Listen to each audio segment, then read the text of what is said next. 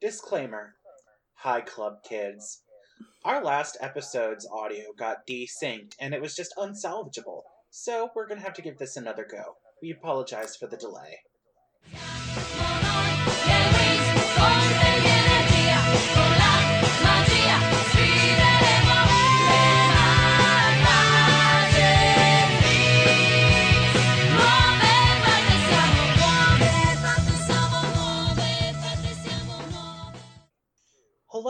And welcome to the Magic Winx Clubhouse, a podcast where two best friends get together and recap every episode of the Italian magical girl series Winx Club. I'm Brendan, and I'm Fairy of the Surging Sea. And I'm Tess, Fairy of the Rolling Stones. Today, we are once again watching Season 1, Episode 5, A Date with Disaster. All three versions agree on the title for this one. The Italian version of the episode aired February 6th, 2004, and the 4Kids version aired July 17th of 2004. Now, I did put out another call for listener questions. I don't know if anyone answered, but I do know somebody answered the original. So let's get to her questions. All right, so uh, Cassidy at Mad Lobotanist. Well, I'm sorry, currently Cat City, the witch is familiar because it's Halloween time. Woo woo woo. Uh, asks, you can replace Kiko with any other cartoon animal companion, Salem, Pikachu, etc. Who would you pick and why? All right, so I'm changing. My original answer was Salem because I thought Bloom could use the sass in her life, but I'm actually going to shake it up and I'm going to replace Kiko with uh, Kerberos from Cardcaptor Sakura. Because who doesn't want a Good tiny little familiar who speaks in an Osaka accent and just eats takoyaki? I mean, that's basically me. Gary the snail. Meow. You're right, Kiko. Meow. Don't wander too far, Gary. God, that first episode would have taken so much longer. Four hours before the LARPing session was found, Stella's just dead off to the side. Meow. What's that, Kiko? Meow. Hmm. I'm looking around at this pile of VHSs I'm surrounded by. Disney animal sidekicks? Can I say Blue from Blue's Clues? I mean, the current seasons of the show are aired on Nick Jr., so. Okay, I guess that works. Honestly, I do love our original. Like, we, we love the idea of Bloom having Salem there just to provide peanut gallery commentary. Okay, so are we Shall we get to- into the episode? Exactly what I was about to suggest. So, I really liked this episode right off the bat. Oh bat. yeah. Oh yeah, yeah, yeah. It, it started off fun. It ended. It actually ends pretty well, and it made me feel a genuine human emotion. Is that good or bad? That's a good thing. Um, the the problem with a lot of kid shows, for me personally, is the jokes are so predictable that I don't really end up laughing at a lot of them, It's like, oh, that's cute for a kid show. or it's like uh, a quote unquote joke that they think is funny, and that your um, seven year old cousin is going to repeat incessantly because they think it's the funniest thing they've ever heard. Oh god. But before we get to uh, before we get to the actual joke that made me laugh, we have to start out in the kitchens of Alfea, where everybody's on kitchen duty. Well, everybody except Stella. She's absent. God, they- they're just peeling away at those potatoes, which look suspiciously like eggs. With paring knives and not vegetable peelers, because this is Italy, and I guess proper knife skills are part of the curriculum of Alfea. You're born learning how to chop stuff. And uh, Bloom complains about all this manual labor because we could just do this magically, right? Not realizing that food cooked by magic doesn't have the love and attention a good meal deserves. which is immediately brought to her attention by the school chef Maestro Scolia, who bursts into the scene from the swinging doors. And he's literally just like, What do you mean? Food cooked by magic doesn't have the love and attention a good meal deserves, ah. It's the worst Italian accent. And I can't tell if it's worse in Four Kids or Cinelume. I would have to hear them back to back. Uh, I don't want to. Is he gonna show up again this show? I believe he's an incidental character, yes. So occasionally. Occasionally, anytime we have anything to do in the kitchen. Also, what time is it? It is pitch dark outside. Yeah, it's an ambiguous time of night. I think Italians eat dinner late. Ugh, I, weird. I think I think Italy's one of those countries where you eat dinner at like eight. Where they have like four meals breakfast, lunch, s- dinner, supper. Yeah, I, I do think it's one of those. And uh, on the menu tonight, aside from these potatoes, which are presumably all going to be mashed anyway, leave the skins on. That's where all the nutrients are. Uh, they've also got omelets on the stove and a roast in the oven. And Scolia points out that they're letting these omelets burn. As a note, there's only six of them, and these aren't like the the thick frittatas that you slice up and serve and could feed like I don't know eight people at a time. No, these look like just kind of your standard diner omelets. It looks like I'm making breakfast before I go to work.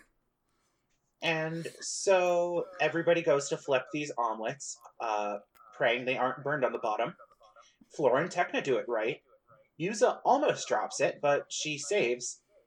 And then Bloom throws hers up in the air, and it lands on the ceiling fan.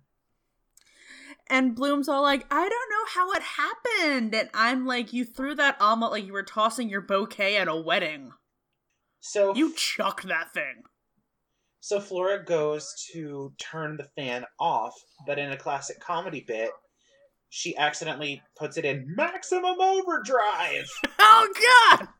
So Scolia And how it has not flung off and hit the wall is for a comedy beat soon. Scolia yells so hard he goes into vibrato. Oh god. And Flora finally realizes, oh, I should flip this the other way. Immediately does, forgetting that inertia is a property of matter. And the omelet flies off the fan and right onto Scolia's face. And he should be getting burned right now. That is, well, it's half cooked egg, presumably. So maybe not Gross. burned, but it should still be pretty hot. And Scolia uh, start uh, says, "You know what? I'm just going to talk to Headmistress Faragonda about getting you exempt from kitchen duties because all you've done is cause trouble." And presumably he's talking directly to Bloom when he says this, since we didn't see anybody else really goofing up in a major way. Okay, uh, can I switch over to Four Kids for a hot second? Yeah, because the four kids version of this scene sets up a really unnecessary plot point. Alright, so, um, immediately they're not on kitchen duty. They obtained, or stole, 1,000 potatoes for a spell for good decisions. What are the potatoes used for? Or does someone have to eat all the potatoes? I don't know. And the spell was from Vanity Fairy. If you put excess salt in your success potion, drop a potato in. It'll soak up the salt and makes a wonderful treat for the cook before the meal is ready. May I offer you a baked potato in this trying time? And the spell also requires one baked flip weed and a magic backflip. There's a nice little bit of editing here. Um, instead of the girls tossing it up and catching, like Tecna tosses it and catches it, it goes Tecna toss, Flora toss, Musa toss, Bloom toss, and then Tecna catch, Flora. Like I like that. It was cute. Okay, I, I, I get it, making you kind of wait to see the results of everybody. The omelets are now purely incidental too. They were just hungry and wanted a snack. Because when I want a snack, I think of an egg dish. I think of a hand of goldfish. Um, I think of an So- egg dish that's easily burned. um, when Blooms inevitably gets caught on the uh, disgusting uh, ceiling fan of a kitchen, and Flora forgets how light switches work, uh, Musa decides to rap to try and get it down. I don't. Musa raps like the pumpkin rapper. Um, I wrote it down. Please don't. Okay, give us the I first bar. There's only one bar. All right, give us the bar. Go, little omelet, spinning like a DJ, like it's your birthday, like you've got your biggest fan. Gonna serve you up with ham. Gonna, and then she's cut off by Le Chef, saying that in the kitchen, opera is the music of choice and rap is for leftovers. Nothing like the classical music elitism to start your day. Huh, girls? I mean, he is Italian. well, end your day. Presumably, it's still nighttime. I didn't catch the establishing shot. They might have just reused one of the daytime ones. Uh, Four Kids right. likes to. Oh, um, after uh, Chef Boyardee is yelling about um the getting uh, Bloom exempt from kitchen duty in um Cinelume in Four Kids, he's going to talk with the headmistress to get them put on kitchen duty. as punishment for requisitioning the kitchen. Okay, so after after the maestro storms out to talk to Miss Faragonda, uh, About Stella, getting Bloom off kitchen duty or on kitchen duty, we're not sure which. Stella bursts into the kitchen with news. Uh, she Good news, everyone! uh, in the Cinelume dub, she did not have kitchen duty. In the Four Kids dub, she is just fashionably late. And she says that she got an invitation from Prince Sky to go with him to the not at all ominously named Black Lagoon, where she presumably will relive the shape of water. Wait, which part is she? Obviously, she's the experiment. and she asks for the girls to help her pick out an outfit. And uh, they forget that they were in the middle of preparing dinner for. I don't know how big this school is, but let's generously say a thousand. So, okay. So they leave. Just oven on, stove on, everything on. School's gonna burn down. Well, okay, no, it's plastic. It'll all melt. oh. we go to Stella's room in the girls' dorm, and specifically her gigantic closet. Well, was it a closet or was it just like a clothes rack at the corner of the room? Because she's got like an open floor plan going on. Um, I, I, I, I wouldn't be surprised if it was both. I think later seasons establish it's a walk-in closet, so let's just say it is for now. She has a Nordstrom rack in her room. Basically. So Flora picks out a Morticia Addams dress, and Stella says it's more funeral than fun. Why did she bring a mourning gown to school? In the Four Kids dub, Flora asks to borrow it because she doesn't have a lot of black in her wardrobe. After Flora puts the Morticia dress back, Tecna pulls something off the rack that looks like. It looks like the token ugly dress in every grandma's closet. It is pink with a navy blue ruff collar and wrist ruffs and triangular polka dots. It looks like something that your grandma has in the closet. She says it was fashionable at the time, but you highly doubt that. So Tecna's like, how could you have bought something like this? In fact, where do they even sell this? And Stella says, oh, no, I didn't buy it, I made it. This does set up Stella having an interest in creating fashion, but also establishes that she's actually not that good at it yet, which is actually kind of nice. yeah. Because most Later most on, series, she becomes better.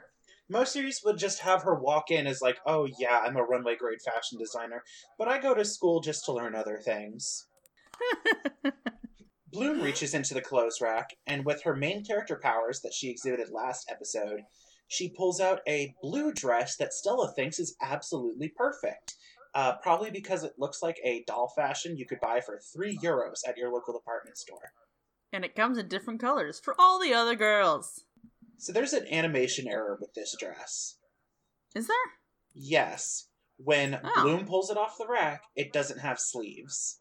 When Stella puts it on, it does have sleeves. And then there's another shot where it doesn't have sleeves again. So I don't know if it's like a shrug or a long sleeve top that she put on underneath the dress, or if it's just a coloring error because they are form fitting sleeves. and she does put on like a bracelet, so maybe they forgot to color her arms the right color. And they just said flesh tone. At one point, Bloom asks if Brandon's gonna be there, and it's like, why would you think he's gonna be there? Stella points out it'd be kind of silly for Sky to bring a servant on a date, and Bloom gets all sorts of offended that Stella calls a spade a spade. Brandon is not a servant. He's Prince Sky's official squire. And a squire is a knight's personal assistant, Bloom. and then uh, S- Stella, even though she knows she's right, says, Sorry, Bloom, I was just joking. And in the Four Kids version, she gives a non apology and switches topics. Asking uh, Musa to bring over her uh, jewelry box, which is her pirate chest of gold. I like that it's consistent that she just has a pirate treasure chest she keeps all her jewelry in.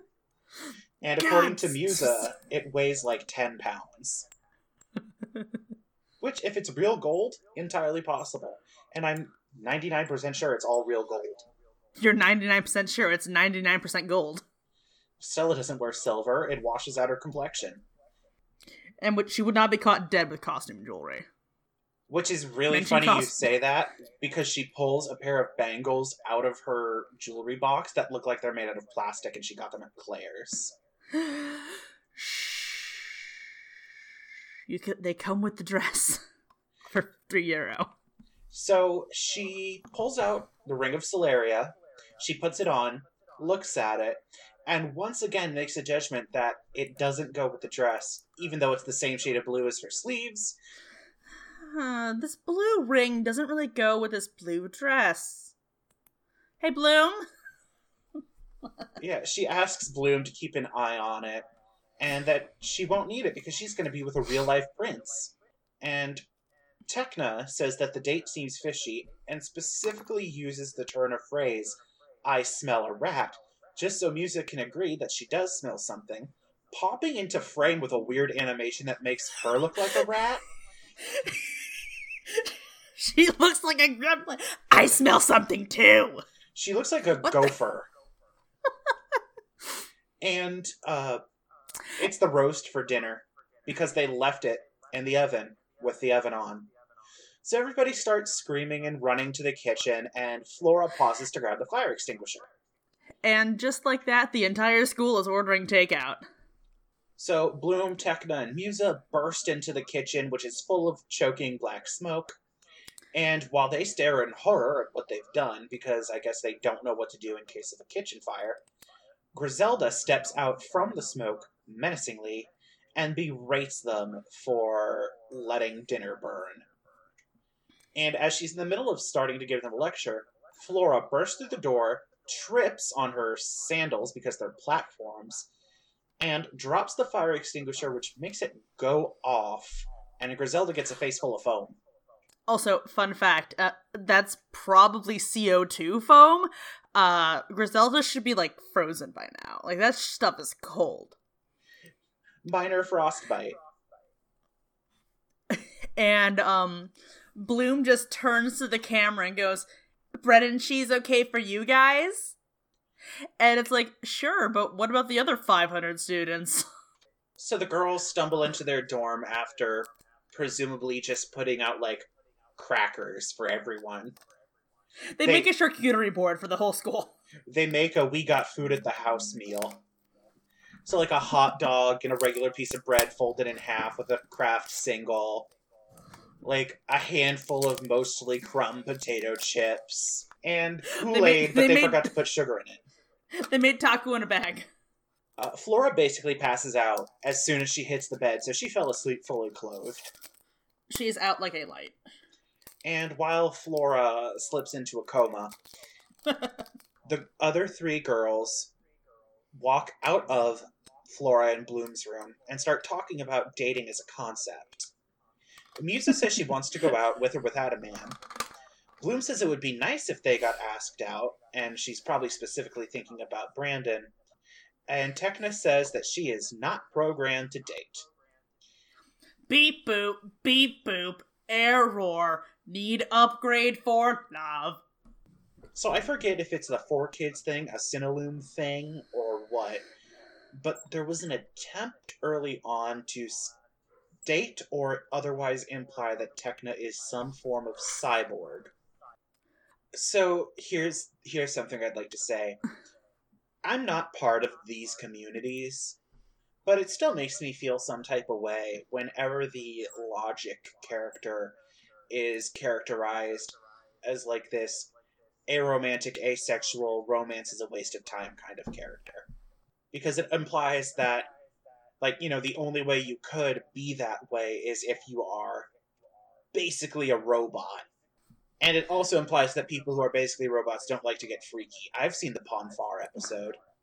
Oh, poor Timmy. He never stood a chance.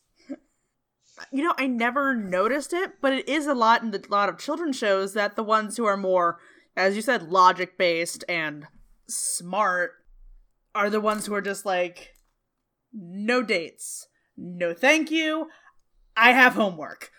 You can have homework and still get some smooches. It's pretty easy. Mm, I think I'm being too mean to you lately, so I'm not going to say that. I, have been listening to the back recordings. I'm really mean to you unnecessarily, and for people who don't get our relationship, I just sound like an asshole. And then Tecna just goes, Good night, girls. I'm switching myself into off mode now. And I'm like, Are you a robot? Do you think Tecna prefers sleep mode or hibernate? Hibernate. Because then you power off, but you retain all the information from your last active session. Um, in the four kids version, um, Musa doesn't say, Hey, I want to go out with or without a guy. Musa's annoyed that Riven didn't ask her out. Oh, and it's honey, like you've no. known you've known this jerk for two days. He's been aggressively unpleasant at you. Why do you want to be around him? And then Tecna replies, I've read that some boys will act rude simply because they are crushing. And that's called negging, and we do not appreciate that in this house. I do love that her actress delivers that in the way you can hear the air quotes. yeah. We cut to the next day. And uh, the next day, Bloom and Flora are woken up by just the most horrible crashing and banging noises. And, and in the four kids version, screaming is added. Like just anger screaming. And Bloom takes a second to wake up before she realizes oh, that's coming from Stella's room. And so Tecna and Musa got woken up too.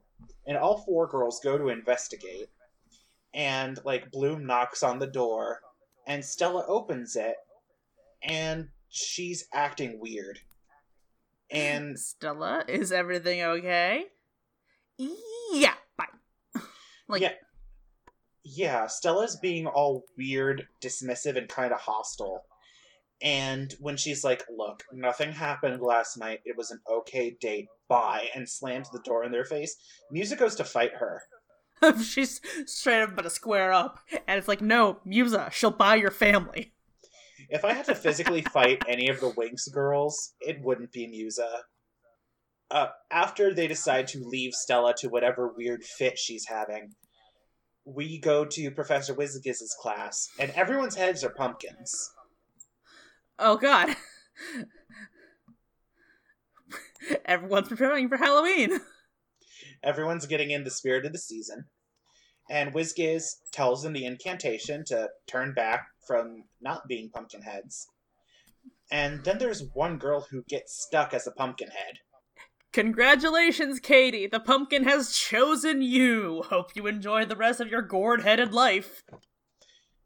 And she start Katie starts freaking out that her head is now a pumpkin. Uh, Wizgiz goes, Don't worry, I can fix this and he pulls a mouse out of his pocket and shoves it in her face. Now, in the Cinelume dub, it makes mouse squeak noises. In the Four Kids dub, it's a lion roar sound effect.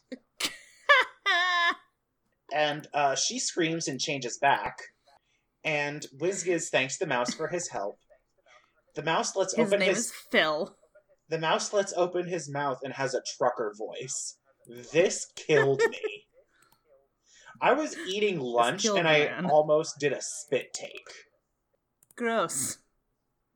Uh, it's it's great because they keep that joke well, actually, I don't know if that joke was in the original Italian, but they make the same joke in the Four Kids dub where it's got a disturbingly deep voice. Except that in the Four Kids version, instead of the mouse being named Phil, uh, the mouse is his grandpa, who is currently cursed to live as a mouse. And Professor Wizgiz sends his grandpa off with, Goodbye, Gramps, we'll find a cure for you soon. And both, uh, they did keep the mouse's line the same in the version, which is, Pleasure doing business with you, Wizzy, or something like that. Wizgiz then says that everybody can leave, but tells them, Get excited for next time. We're doing our first full body transfiguration and turning ourselves into bugs. And the girls are grossed out by it. Um, in in Four Kids, Wizgiz says they're doing their first full body transformation into slugs. I do think it would be easier to start out with a simpler life form. It's just a foot with eyes. Okay, class, next time we're doing our first full body transformation into giant amoebas. Ah! Professor, Judy's undergoing mitosis. and then they get a good Judy and an evil Judy, and they have to figure out how to put them back together. Or she just has a twin now named Jody. Or no, one is they're they're both Judy, but one is J U D Y, and the other is T J O O D I. She only communic- She only communicates with interpretive dance. So as the girls file out, Musa says that Stella was apparently supposed to be in this class, and it's weird that she wasn't. Tecna says, I don't know, maybe something happened to her on her date that she doesn't want us to know about. Think about that line. That's very um like this is a show for children, but any yes, adult who hears that line is going to be horrified. But thankfully, uh, they don't go anywhere near those implications. And Bloom just says she's going to try to talk to Stella again. So heads back to the dorm room in order to talk to Stella about how weird she's being. The date was fishy. She's acting weird. It's. We went over this. Of course, the date was fishy. She went to the Black Lagoon. Bloom goes to their dorm and she the the entire suite's just been ransacked. It looks like a tornado ripped through the place. And Bloom It looks like they were robbed. Yeah. She starts searching the rooms. There's nothing in Stella's room. There's nothing in her and Flora's room. So she goes into Tecna and Muse's room. And uh, this is our first time seeing it, and we do not see Tecna's recharging station yet because I don't think she, she has an. It's actual... wireless. she has an endothermic coil. She she lays down on her bed, and her bed starts glowing to show that it's working. She lays down on her bed. She dings, and her eyes start glowing. Estimated time until full charge: eight hours. Good night. And then the next morning, when she wakes up, her mouth opens and.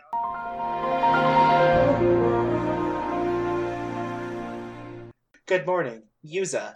Outside it is 72 degrees. Today's high will be 90. Uh, the room looks empty, and then Stella shuts the door from behind it in a total horror movie move. And when Bloom, like, and uh, Bloom starts confronting her about why she's been so weird, and then Stella starts getting very insistent about getting her ring. And she accuses Bloom of stealing it, which is weird because she gave it to Bloom and Bloom's like, something's not right. I have it. What are you on about? And then Stella just like almost hits her with a chair. Yeah, Stella picks up a chair and throws it where it presumably breaks. And I'm just like, if this Stella was nice or at the least normal, she would have gotten the ring back, no questions asked. Because something is very clearly up with this situation. And this isn't Stella. this just straight up isn't Stella. And when Bloom won't give Stella the ring because she wants to know what's going on first, Stella just screams, attacks her with magic, and then basically jumps out the window. Bloom gets the other Winx, and they all start talking about what is up with Stella. When Musa wonders why Stella would be searching for the ring after giving it to Bloom, Flora says, well, maybe she's like delirious or something. I don't know. And then Musa pulls up the note from Sky and says, well, we do have a person of interest. Let's go ask him. And we get our first lingering shot of Red Fountain. It looks like a sand castle. It is sandy tan and orange with dark gold trim and blue windows. I don't know why they decided that this is what Red Fountain refers to. I would at least Red ex- Fountain, tan. I would at least expect the castle's bricks to be red. In the courtyard of Red Fountain, where we see like a bunch of boys training and doing hashtag just manly things, Sky says he has no idea what the girls are talking about. He spent, and he hasn't seen Stella. Yeah, he hasn't seen Stella in a few days. He never even sent her a note. And when they show it to him, he says it's not even his handwriting. And then Riven comes in, says something rude, and then leaves. That's all we're going to say. Uh, Sky's dog starts harassing Tecna, and he can't call her off but Brandon gets the dog to stop, and she just kind of trots right over and sits at his feet. Yeah, Sky just says that uh, Lady, which is the dog's name, has been around Brandon so much that he said that she's stopped listening to him. Bloom um, and Brandon start flirting, but it gets cut short by Buff McStrongman, this absolute He-Man character who peeks over the balcony and says that the boys are late to train with some dragons. And then Brandon reveals that that is Professor Koda Torda. So mark down one parentheses numerical one red fountain professor. Um, in the four kids uh, version, this is the minor change here. Um, with Tecna being afraid of Sky's dog, I believe Sky says, "I guess they don't have animals where you come from," and our entire planet is powered by squirrels on hamster wheels. You shut your mouth. That's right, kids. Wait for season seven. Uh, I mean, Tecna probably had a pet Roomba. She taped a knife to it. no, it's this is a technology planet. It's a taser. Get him, Sparky. that I'm naming my Roomba that. Sky asks the girls to keep him updated on the Stella situation and that if they need his help, he's ready whenever they need it. And so, without any real leads, they just decide to go into Magix. Which the uh, Bloom suggests it, I think. Is it Bloom or was it? I think it was Bloom. It was probably Bloom. She has main character powers. And also a good decision potion? Maybe? That's still a thing? The others are confused why she would start looking in Magix. And girls, it's the last major metropolitan area she was sighted in. It's better than nothing. Oh, God, that's like. Welcome to Magic Winx Clubhouse, where we make Buzz. analogies. So I'm eager to see what you come up with. I mean, we spent half of episode three on a Labor Day debate. So. Hey guys, Editor Tess here just uh, letting you know that there was an entire like two or three minutes of us trying to think of a good analogy. I decided to cut it because it was two or three minutes and went absolutely nowhere. Why would you not search the nearest major metropolitan area? Especially since it turns out the Black Lagoon is not actually a lagoon. It's some kind of restaurant? the Black Lagoon Cafe. Also, here's my why would Stella think the Black Lagoon seemed like a good place? It sounds like a dive bar with amazing burgers and awful clientele. A real wretched hive of scum and villainy. It's a garage of dust and misdemeanors. Yeah. Tecna looks up the Black Lagoon on Magic Google Maps and doesn't. Wait, she has that? Yeah, apparently she does she makes God. a hologram projection of all of Magix, and like a little ping goes out, and she doesn't get anything. She couldn't use that last episode when trying to escape the Black Mud Swamp. I made that joke. I mean, not if it's not charted. True. There has to be a map first. All right, so Tecna's like, well, it's not on the map. I guess the place doesn't exist. And Bloom's like, I have a search engine of my own. It's and called it's really easy to, it's really easy to use and i think you guys can use it too excuse me sir have you heard of the black lagoon cafe Yep, that's right, folks. Bloom's genius search engine is asking people. And also sounding like she's advertising the Black Lagoon Cafe when she asks if people have heard of it. But they get uh, this starts off a searching montage, and we see some amazing ancillary character designs. oh god they all look like they're from different series They do. There's like an old lady with a dog. There's another student from Alfea. There's like a random guy. And then there's a man who looks like he walked off the set of James Cameron's Avatar. in Cinelume, there it's just a montage with music in the background, and four kids they're all saying, "No, I haven't heard of that. No, I'm sorry."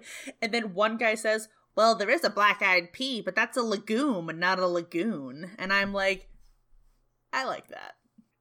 The girls like talk to a bunch of people, presumably, and we end the montage with everybody like collapsing on a street corner, complaining that they're never gonna find her. And Well, guess Stella's gone forever. So while they're catching their breath, they're all like, all right, Bloom, we learned exactly what Tecna's magic GPS said three hours ago. This is pointless. We should go back to Alfea. She's probably there. Bloom's like, no, I know she's here. Something, something. I took my stupid potion. I'm the main character. I know what I'm talking about. And then Flora just goes, guys, arguing isn't going to get us anywhere. Oh, now the hippie's preaching to us. oh, now the talking plant is preaching to us. Uh, the girls are in mid argument, and in the Cinelume dub, Tecna is animated as yelling. Her voice actress does not yell the line. Bloom is animated as yelling. Her voice actress does not yell the line. Flora is not animated as yelling. Flora screams the line. I'm just kidding. Uh, there's better voice direction than that, at least. Uh, the girls are then approached by a man who looks like Toad from X Men. God, doesn't he? He looks like a tall toad. Toad uh, gives them directions to the Black Lagoon. So he points to, like, gesture to where they need to go, and they all turn to look in that direction. And when they turn around to look at him, he's gone. I and um and Flora's like, well, he he was dressed like a hipster. Maybe that's just what they do. Hipster meant something completely different in 2004. I didn't see a man bun. I didn't see a scarf. I didn't see a hilariously out of date piece of technology that he's pretending to listen to. I didn't see a waxed mustache. I don't think that guy can grow facial hair. No, probably not. So the girls follow Toad's directions, and they end up, presumably a bit outside of the city, at like this cute little lakeside cafe. And Tecna And gets really confused that she couldn't find this place on her GPS. and Musa says, "Well, I guess your program wasn't working now, was it?" And then Tecna literally goes, "My program works fine. This place is just dumb." And when everybody's like, oh, Tecna, Flora goes, actually, I think she's right. She walks up to this, like, big oak tree that's by the restaurant, and she goes, this, this doesn't feel like a tree should. It feels like it's This not really here. Incorrect. And then a butterfly comes out of nowhere, presumably sitting on what the tree is hiding. Either way, it flies through the tree. Just out of screen so none of the girls can see it. Also, and as they get closer to the uh, adorable cottage, it's suddenly surrounded by green fog. Flora points out that it, it's almost like the tree is an illusion. Who do we know that does illusions? I don't know. Uh, There's no way to know. The Toad Man speaks from inside and says, We've been waiting. And Musa goes, Ah, crap, this is a trap, isn't it? Who who said in the Four Kids dub, "There's a change in the reality pressure"? Um, Tecna. It's Tecna Of who says that. Tecna. I just wanted to bring that up. It's a dumb line. Great, but a dumb line. Didn't you say that's what you're going to say when you start dissociating? Yeah. yeah. Um so if you ever hear me say um hey Bren, uh n- don't mean to bother you, but there's a change in my reality pressure. Uh just give me a bar of chocolate and um some cute girls to look at, okay? I found out that dissociation increases my productivity at work. Ooh. That's rough. Okay. So Musa goes, ah, hell, this is a trap. And Bloom and Bloom says it's it's too late to turn back. But in the four kids stuff, It's her it's her god bus mother busking bull bus good decision potion. Because you can't have a gut feeling me right. yeah, it's not like that's what the entire last episode was about. Was listening to your gut feelings. You're the main character. If the camera's following you, you're gonna be fine. They walk into the restaurant. It looks like it hasn't been open since like 1968. It's totally trashed. Toad Man scurries up the stairs. And the door, of course, shuts and bars itself behind them, so they're trapped. And Stella steps out of the shadows and says she's here to take back what's hers. She backflips into the air and starts blasting the girls with magic. Purple magic. Which is it's like girls, please. I know this is a children's show, but put the put the pieces together. It's a four-piece puzzle, and three of them are the Trix. The fourth is Eric Raymond. so Bloom and Flora hide behind an old support beam, and Tecna and Musa behind a table. And when I first heard our cover won't last long, I thought that was going to be a line from like Musa or Tecna, because the everybody sounds sort of similar in Cinelume when you're not looking at the screen. But no, that was Flora talking about her and Bloom's support beam wouldn't the table be more easily destroyed? Second, if they destroy that support beam, doesn't that make that part of the building structurally unsound? I mean, sure, this place looks like it's a strong breeze away from blowing over anyway, but Everyone's gonna die. Even the people who planned this stupid plan. Tecna goes, Don't worry, I'll take care of this. And we get a Tecna transformation. Uh, so this actually makes Tecna the third character to get a solo transformation. Uh, as of right now, yes. Also, I want to point out the Four Kids dub does not use the same transformation music. It doesn't use the We Girls Are the Winx theme. It uses a pseudo instrumental version of like the We Are the Winx theme. And Tecna gets like special bleepy bloopy tech noises in her transformation. So Tecna throws up a shield, and she doesn't call it a firewall in Cinelume, but she does in Four Kids. Gra- They're keeping that. uh, hustles over to Flora and Bloom, grabs them, takes them to the table. Musa goes to fight back, and Flora goes, "No, no, no, we can't hurt Stella." And at this point, um, Musa goes in for kids. Friend or not, she's gonna get mused. Flora reacts with appropriate confusion of what the hell does that mean? Uh, is she gonna be inspired to make a work of art? The work of art is the can of whoop she's about to open. Uh, Flora says we can't hurt Stella, and then Bloom goes, "No, wait, it can't be Stella." And this says something completely wrong. Bloom says Stella Um. doesn't have powers without her ring, which is wrong. this is not correct. But okay. This is inaccurate. But this causes uh, Stella, quote unquote Stella, to drop the act. She floats down to the ground, throws up a purple smoke bomb, and it's Darcy. Now, here's where I want to talk about the scene that was added way earlier in the Four Kids dub.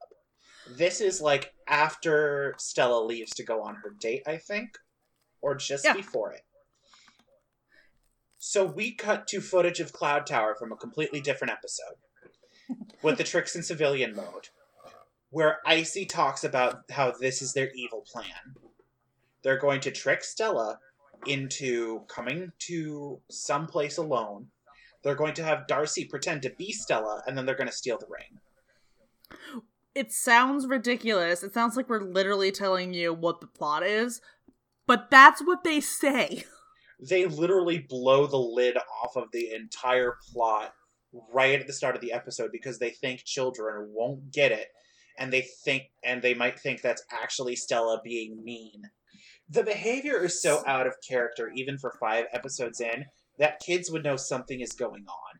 And it adds to the suspense to find out when the characters do, but no, we can't have that in 4Kids kids are gonna shut the episode off halfway through because Stella's being mean and I don't like this show anymore.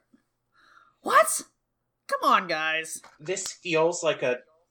This feels like the kind of uh, decision that got handed down from like the producers, who said, "No, we have to put this here." And the best thing is, now we'll have to look to see what episode they take that from. I think it might have been taken from like what episode two. I don't think so because I don't remember that hallway shot. I'm pretty sure if we looked on the Winx Club wiki, it would tell us exactly what episode that footage is from. Do you want to check real quick, or do we not care right now? Uh, one sec. Nope, doesn't say anything about it. So it's all, all I can tell is it's footage from a different episode. After Darcy drops her disguise, the other Trix beam in, and when I say beam in, they literally beam in. It's so cool looking. Yeah, these two spotlights in their signature colors come down from the ceiling, and then they just like Star Trek beam down. And then, um, the Toad Man runs up and begs to be changed back. And Darcy goes, Of course. Takes off the illusion spell, and it turns out that Toad is actually. Knut. Knut. I do want to mention in the 4Kids dub, there's there's a really good small touch. When Bloom realizes that it's not Stella and she yells at Darcy, she goes, Who are you? No, she goes, Which one are you? Icy or Darcy? It doesn't even cross her mind that Stormy could do this. Stormy has too short of a temper. She would have just blown everyone up and left. I mean, that would have worked. It would have. Icy points to the ceiling and and uh, reveals that they have Stella held captive. Has she been up there the entire time?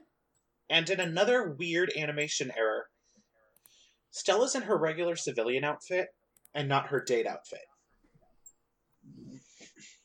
Is it an animation error if it's consistent? I guess at that point like... it's a storyboarding error. Bloom, who has no deduction skills, asks what the Trix want. Stormy, of all of them, goes, It's pretty fucking obvious, dummy. We want the goddamn ring. Because Stormy does curse like a sailor in my mind. And apparently, if the Trix don't get the ring, Stella's being held in gravity discs. And Icy says that they are getting smaller and smaller, and if they don't get the ring in time, Stella is going to be crushed to death. And the Trix are now attempting murder for the fifth time in a row in the 4Kids dub because the 4Kids is obsessed with all things gross and disgusting. She'll be popped like a big fat zit, splattered Ew. all over the wall. And I'm like, can you not? Stella looks about five seconds away from being cut into pineapple rings. Oh, wait, did we forget the.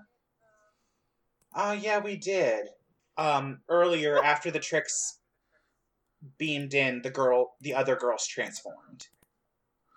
So it will now make. Is it really that important? They don't do anything. I mean, Tecna looks like she's ready to ready to give a nice old kung fu action, but I also appreciate that it's Tecna is the one who knows kung fu because it would have been way too easy to make it Musa. No, instead Musa just is just going to like street fight Beat- you.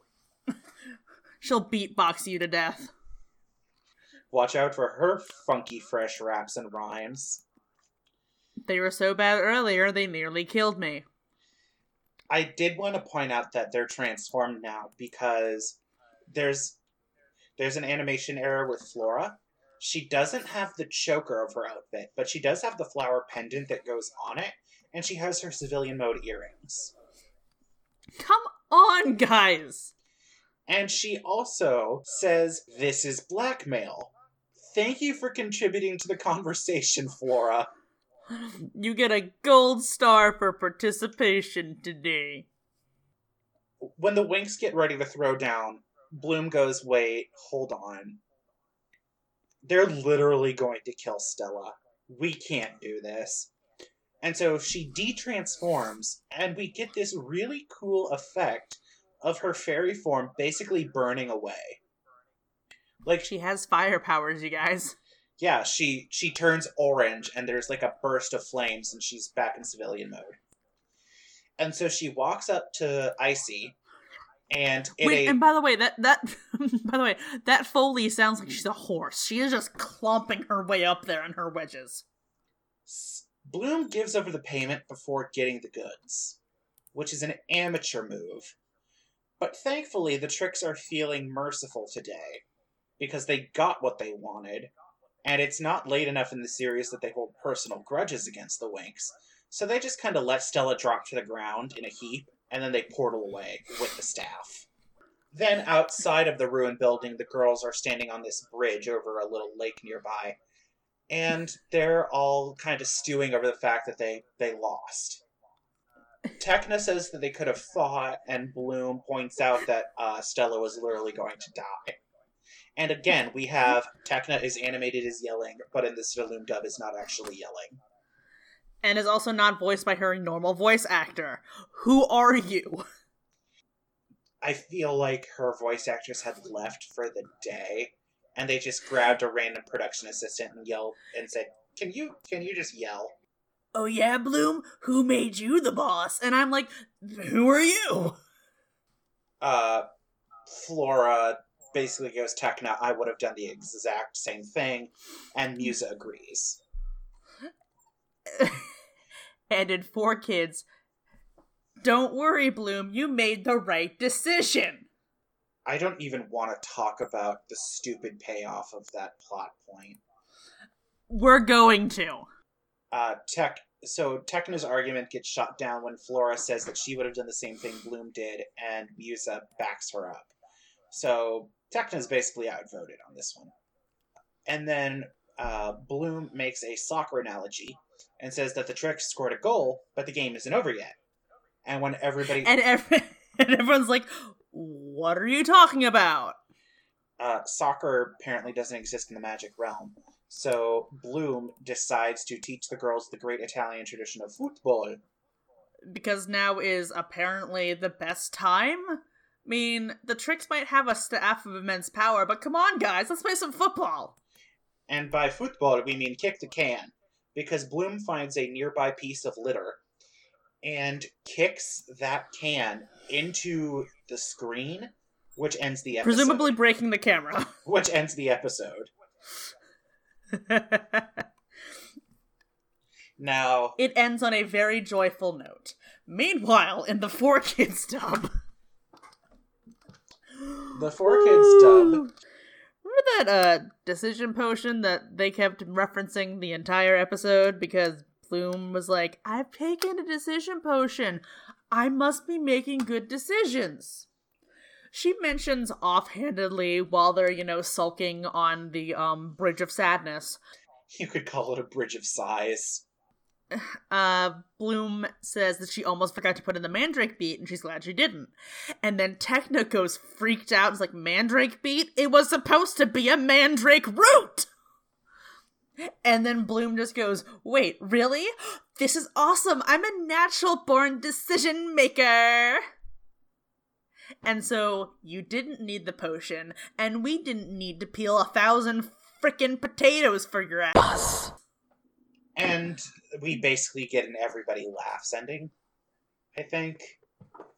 Not quite. No, they they keep the soccer thing, except instead of not hearing They keep a bit of the soccer thing.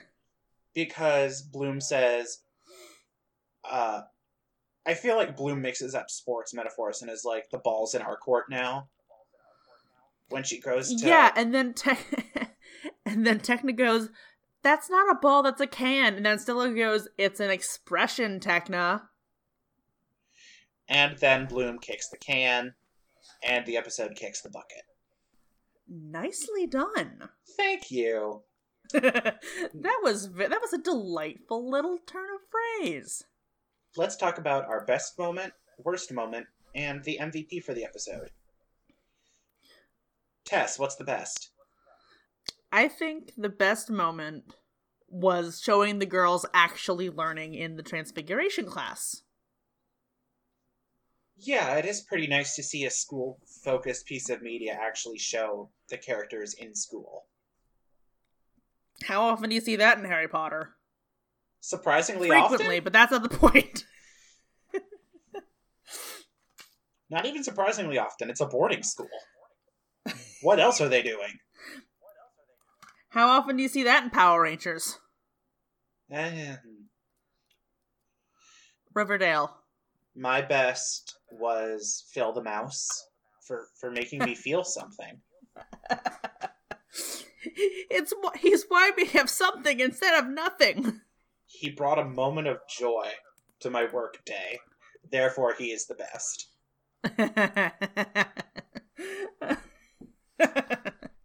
Uh, for the worst, I'm going to say the Winx's deduction and perception skills this entire episode. Darcy as Stella was being super duper shady, and it's like the girls spend the entire episode circling the airport. Like they are so close to to like reaching the proper conclusion, but they never quite get there. Girls, you've had permission to land for 40 minutes, please. My worst I'm never gonna remember his name, uh, was Chef Boyardee's accent. Yeah, it's it's pretty bad. It's it's a gross stereotype. I wonder if in Italian he had some form of regional accent. Like you know how Hmm. when they want to indicate a certain character archetype in Japanese media they they give them like the Osaka accent. So I imagine like maybe he's speaking in I don't know like a super Lombard or super Sicilian accent. But that's just that's just a question that I will never have the answer to. Or maybe he's French. My MVP for this episode is Darcy, because even though she's Same? a, even though she's a bad actress, she did pull off the Trix's plan. they did it. They won. They have won for now. I can guarantee you they're probably not going to stay that way, or otherwise the show would be really short. But for now, the Trix have, have a shining moment on top. Congratulations. You did it. I welcome our glam rock eyeshadow overlords. All right, Tess, did you have any anything else you wanted to say? Uh, other than Riven can go suck eggs now. All right. So that brings us to a conclusion for the day. You can find the show on Twitter at Magic Winx Pod. You can find me, Brendan, at Sonata Waves, S O N A T A W A V E S. Uh, you can find me on Twitter at Pocky Slice. That is Pocky, like the delicious Japanese snack. Slice, as in a slice of pizza. Um, and if you have any emails, you can email the podcast at magicwinxclubhouse at gmail.com. That's the name of the podcast at gmail.com. No spaces. We are now uh, as we're now available on Apple Podcasts. Uh, please leave us a rating and review on there. It helps get more ears on the pod. Also, we're on Google Pods. Um, we meant to put that in this week, or rather last time we recorded this, but then the podcast decided to go all wibbly wobbly on us. So yes, uh, we're available on our home network at Podbean, Apple Podcasts, Google Play, and Google Podcasts.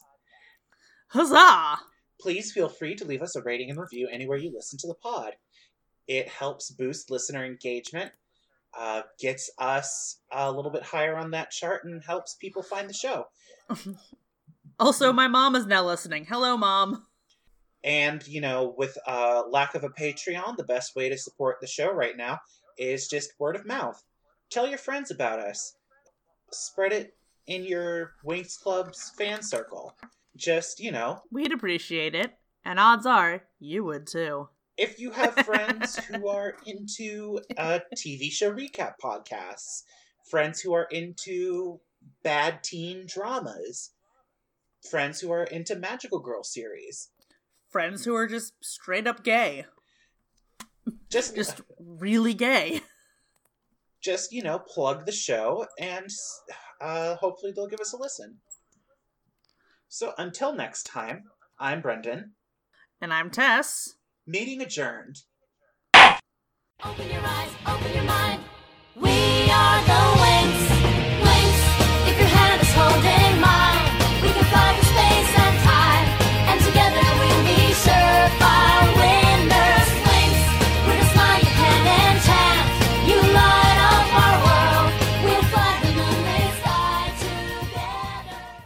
also, uh, one quick thing. Um, I refound my favorite photo on the entirety of the internet. oh god what the f- is this i'm gonna be very if it's a severed head i'm gonna be very upset it's not.